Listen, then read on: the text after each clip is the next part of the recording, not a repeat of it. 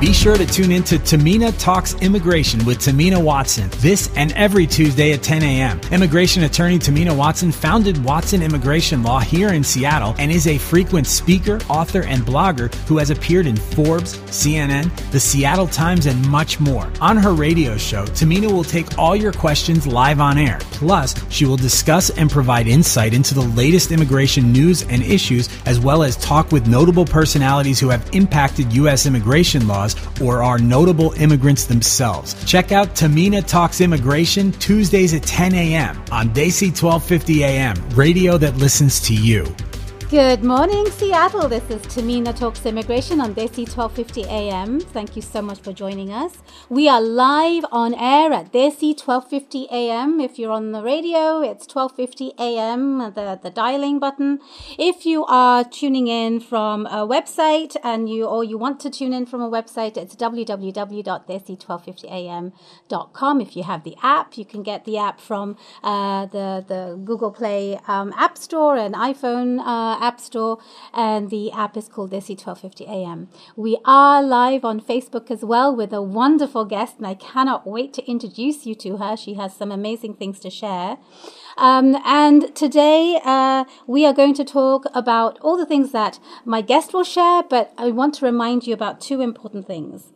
Number one, today is the primary election day. If you haven't gotten your vote in, make sure you do. And I want to give a shout out to some of our Desi 12:50 a.m. friends, Minal Ghassemieh, who is running for city council position in Sammamish, uh, Rituja Indapure, also running in Sammamish. Very, very important seat. Manka Dhingra is running for state senate. Um, Uzma Bute is running for uh, city council position in Kirkland. My dear friend Vandana Slatter, who has actually been on the show before, is running for a position for a state representative. And uh, last but not least, Preeti Shridhar, she is running for a port commissioner position. So, all of you voters out there of Desi 1250 AM listeners, please make sure you get your votes out. And these are the names of our Desi 1250 AM friends. If you have questions, comments, you can always ask me. Uh, you can email us at contact at Desi 1250 AM. And also, my law firm email is info at watsonimmigrationlaw.com. The other thing I want to remind you is, um, a couple of weeks ago, we had a, a special event on Facebook uh, called uh, Tamina Talks Immigration with the Seattle mayoral um, candidates. And it was a very successful event. It was the first kind of show that we had done on that level. We had uh, the six front runner uh, candidates on the show, and what our Desi 1250 AM station manager, Dustin, has done, he has segmented out the questions, uh, questions and answers for, for the entire panel. So they're 10 minute segments approximately, and they are running on the the Desi 1250 drive time uh, show in the afternoon. So likely you'll be able to catch at least one or two of them this afternoon uh, if you needed a reminder of who the candidates are and what they stand for when it comes to immigration issues. If you have questions or comments, just generally, you can you, are very welcome to email us at contact at desi 1250 am. But remember, there's a phone number here as well. It is 844 301 1250. 844 301 1250. Thank you so much for joining us this morning. This is Tamina Talks Immigration. So, I want to introduce you to our wonderful guest. This is Nikki Smith. She is the executive director of the International Rescue Committee in Seattle.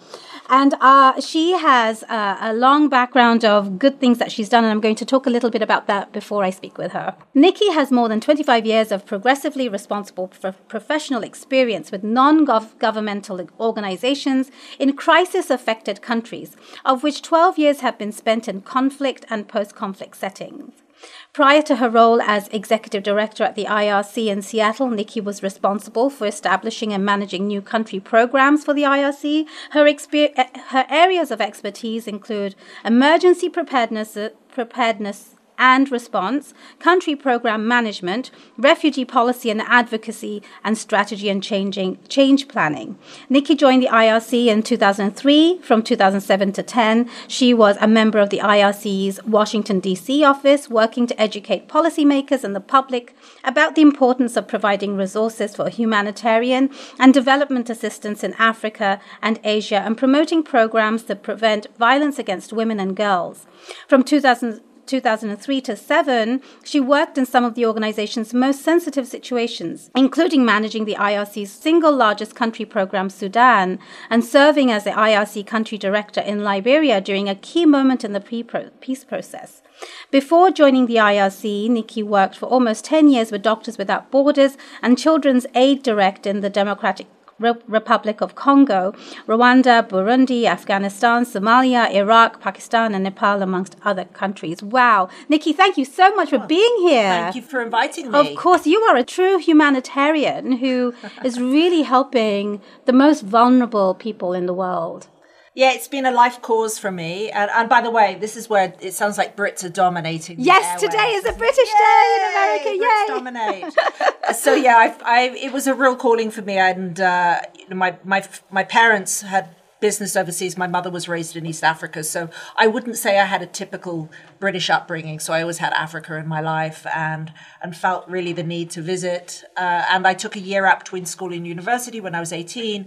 I went to Egypt for one year, which was was quite mind blowing for me to go from an all girls boarding school to then being in Cairo by myself. Oh my goodness! Yes. Wow. And uh, how long were you there? I was there for one year. Okay. So and Cairo is actually a, a huge destination for refugees, okay. and that's where I first got involved with refugees uh, from the Horn East, in East Africa, you know, Somalia, Sudan, for example. And that really changed my life after befriending and working with refugees. And I decided that's what I wanted to do for the rest of my life. So how? So people may not know what the International Rescue mm. Committee is, but before I ask you what that is, how did you get involved? So I in the International Rescue Committee. Yes. So it, you know, I was working for two other organisations beforehand. I was working for Doctors Without Borders. I worked for them for seven and a half years, and that was amazing, an amazing experience. But I wanted to do more than just healthcare. You know, when you're in the field and you have people coming in and they're uh, needing help, and you're only able to work on the health aspects, and yet the, the issues are often the solutions are often holistic. Mm-hmm. You know, you need education, you need livelihoods. Mm-hmm. So I felt like I needed to work for another organization, and there were very few at that point that I wanted to join and I respected. Uh, IRC, a handful really. IRC was one of them. I interviewed and got offered the job and, and really felt like it fitted my you know ethical and moral compass and my and I felt really fulfilled working with the IRC. Well, wonderful. Well, lucky for the IRC and the community to have you. you. Um, you know, so our listeners assume they may not know much about IRC. Why don't you tell them a little bit about it? Yeah, so I call us the best known secret in town, the, be- the best kept secret in town, rather. So we've been uh, around for actually 84 years. It was our birthday on Monday, last Monday. And we were started actually at the request of a refugee, Albert Einstein. And it was during the problems in uh, Germany, in Europe, with Nazi Germany and refugees fleeing to France and other places. And so that was where we started. And we've really gone from one crisis to the next. We're a very unusual organization in the fact that we work domestically as well as internationally. So we work in more than 40 countries around the world, providing critical life saving support, helping people rebuild their lives after conflict or natural disaster. And then we also work in 29 cities in the US. And we are one of nine resettlement agencies here in the United States resettling refugees who have been approved for resettlement uh, in the in the US by the US government. So, which country was it founded in? In the US? So it was founded by the US, but we really started our first programs in France. Actually, Vichy occupied France in Marseille, and there was an amazing guy called Varian Fry, uh, who's quite remarkable. I, I recommend everybody Google him. He was a true Renaissance man. V A R I N, and then Gray, G R A Y. Uh, and he was a really remarkable human being. And he went down to Marseille and he had actually visas, approved visas by the US government to help people who were being targeted by Nazi, you know, by Germans, by Nazis at that point, to help them come to the United States. And they were artists or political activists, uh, obviously a lot of Jews within that group. And then when he got there, he realized that many more were in trouble. And so he started an un- underground movement helping smuggle people out of France and into Spain, which at that point was far safer. So he was a true hero. He's, if anyone's ever been to the Holocaust Memorial Museum. He's mentioned in there. Uh, it was then called the Emergency Rescue Committee, and it was ah. later that we changed our name to the International Rescue Committee. You know, I have a whole bunch of prepared questions, but it, it occurs to me to ask you this. What you've just described in the Nazi era, yeah. are you seeing parallels with what's happening today? Well, that's a great point because one of the things that's quite dramatic right now is the sheer level of displacement in the world and we haven't seen this level of displacement since World War II. So Gives me goosebumps. Yeah, so for us, well, for me in particular, you know, being a European, my family, I'm sure, like your family, were impacted by World War II in particular. My grandfather was in a, captured in a prison of war camp for five years. So World War II is very close to, to Europeans, I think, um, probably a bit more so than than Americans because you know we were being bombed so constantly. And so you know, seeing those parallels between that level of displacement then and and and yet we still have the same issues now, and we're supposed to be a far more sophisticated uh, and a better world to be in. And so, you know, that that concerns me, and it concerns me even greater because of the current environment for refugees and immigrants, and the fact that you know we we don't have solutions for some of the major conflicts in the world, and that's one of the reasons why you know if you looked at displacement ten years ago, it was 20 million. We're now over 65 million people wow. displaced in the world.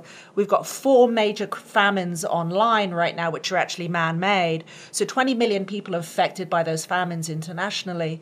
And yet we still have, you know, what is it, more than six years that Syria's been going as a crisis. We have Afghanistan that's still not resolved, South Sudan. You know, we've got all these crises which is displacing people every single day. And yet we're slamming our doors on these people who, you know, really need help and really need safety and, and uh, sanctuary bring up a good point, and I'm going to come to it a little bit later about the US's, you know, stance on refugees at the moment.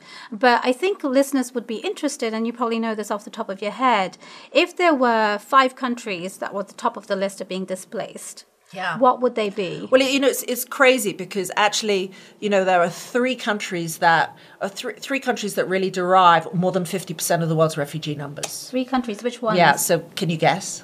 Well, I'm going to say Syria. Yep. Um, Begins with an A. Afghanistan. Afghanistan and Somalia. Somalia. Yeah, those three countries uh, derive more than 50% of the world's refugees, which is, is, is ridiculous.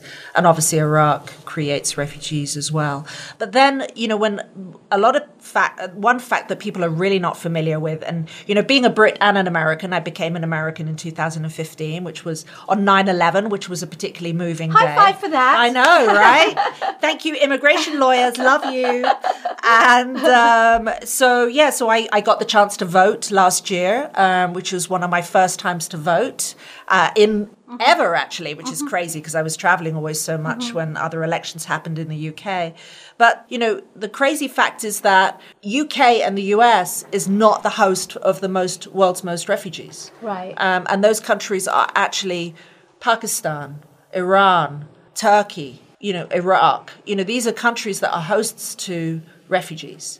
And they in fact host it's like seven countries none of which are developed countries host 80% of the world's refugees. Wow. So how do they afford it? That's a great point. How do they afford it? And that's camps and it's interesting as well because camps are really you know that people always assume that people 100% of refugees are in camps.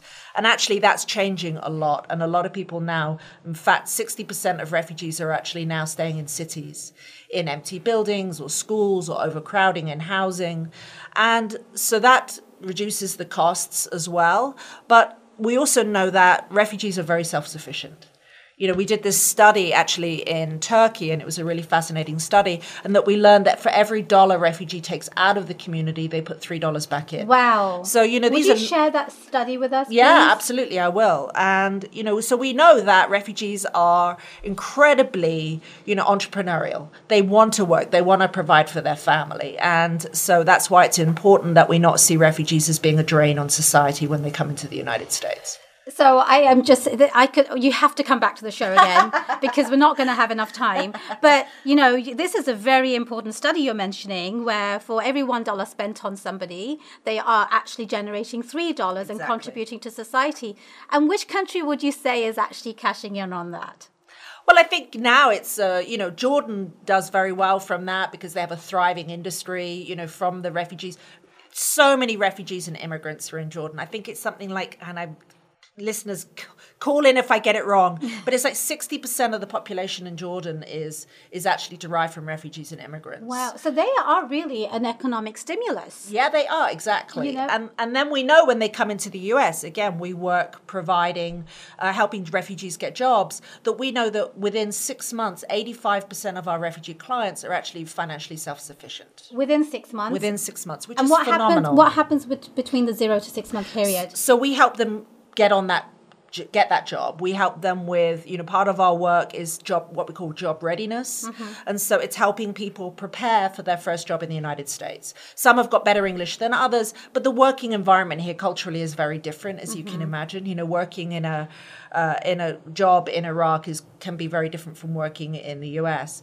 And also not only that, you know, as I'm sure you know as an immigration lawyer, that our the qualifications of our clients are not actually recognized when they come into the US. So we might have a medical doctor or an engineer, uh, and when they come in, electrician, when they come into the United States, they can't actually work in those jobs. So we have to try and find the nearest best thing for them. And we work with some phenomenal employers That's here in, in Seattle. There's some really great, great uh, companies out there who actually positively recruit refugees. They choose to recruit That's refugees. fantastic. I think Starbucks was in the news not so long ago, Starbucks right? is in the news. Yeah, they're they're amazing, but there's also many others. You know, small businesses Mm-hmm. that you wouldn't imagine. You know, we have an incredible um, hot dog and burger van that hires refugees. We have they have a stand at. Um, at the Mariners Stadium, Oh. and they've hired an Iraqi. He was a caterer for the U.S. Army in Iraq, and now he's catering hot dogs for fat hot So- dog, uh, for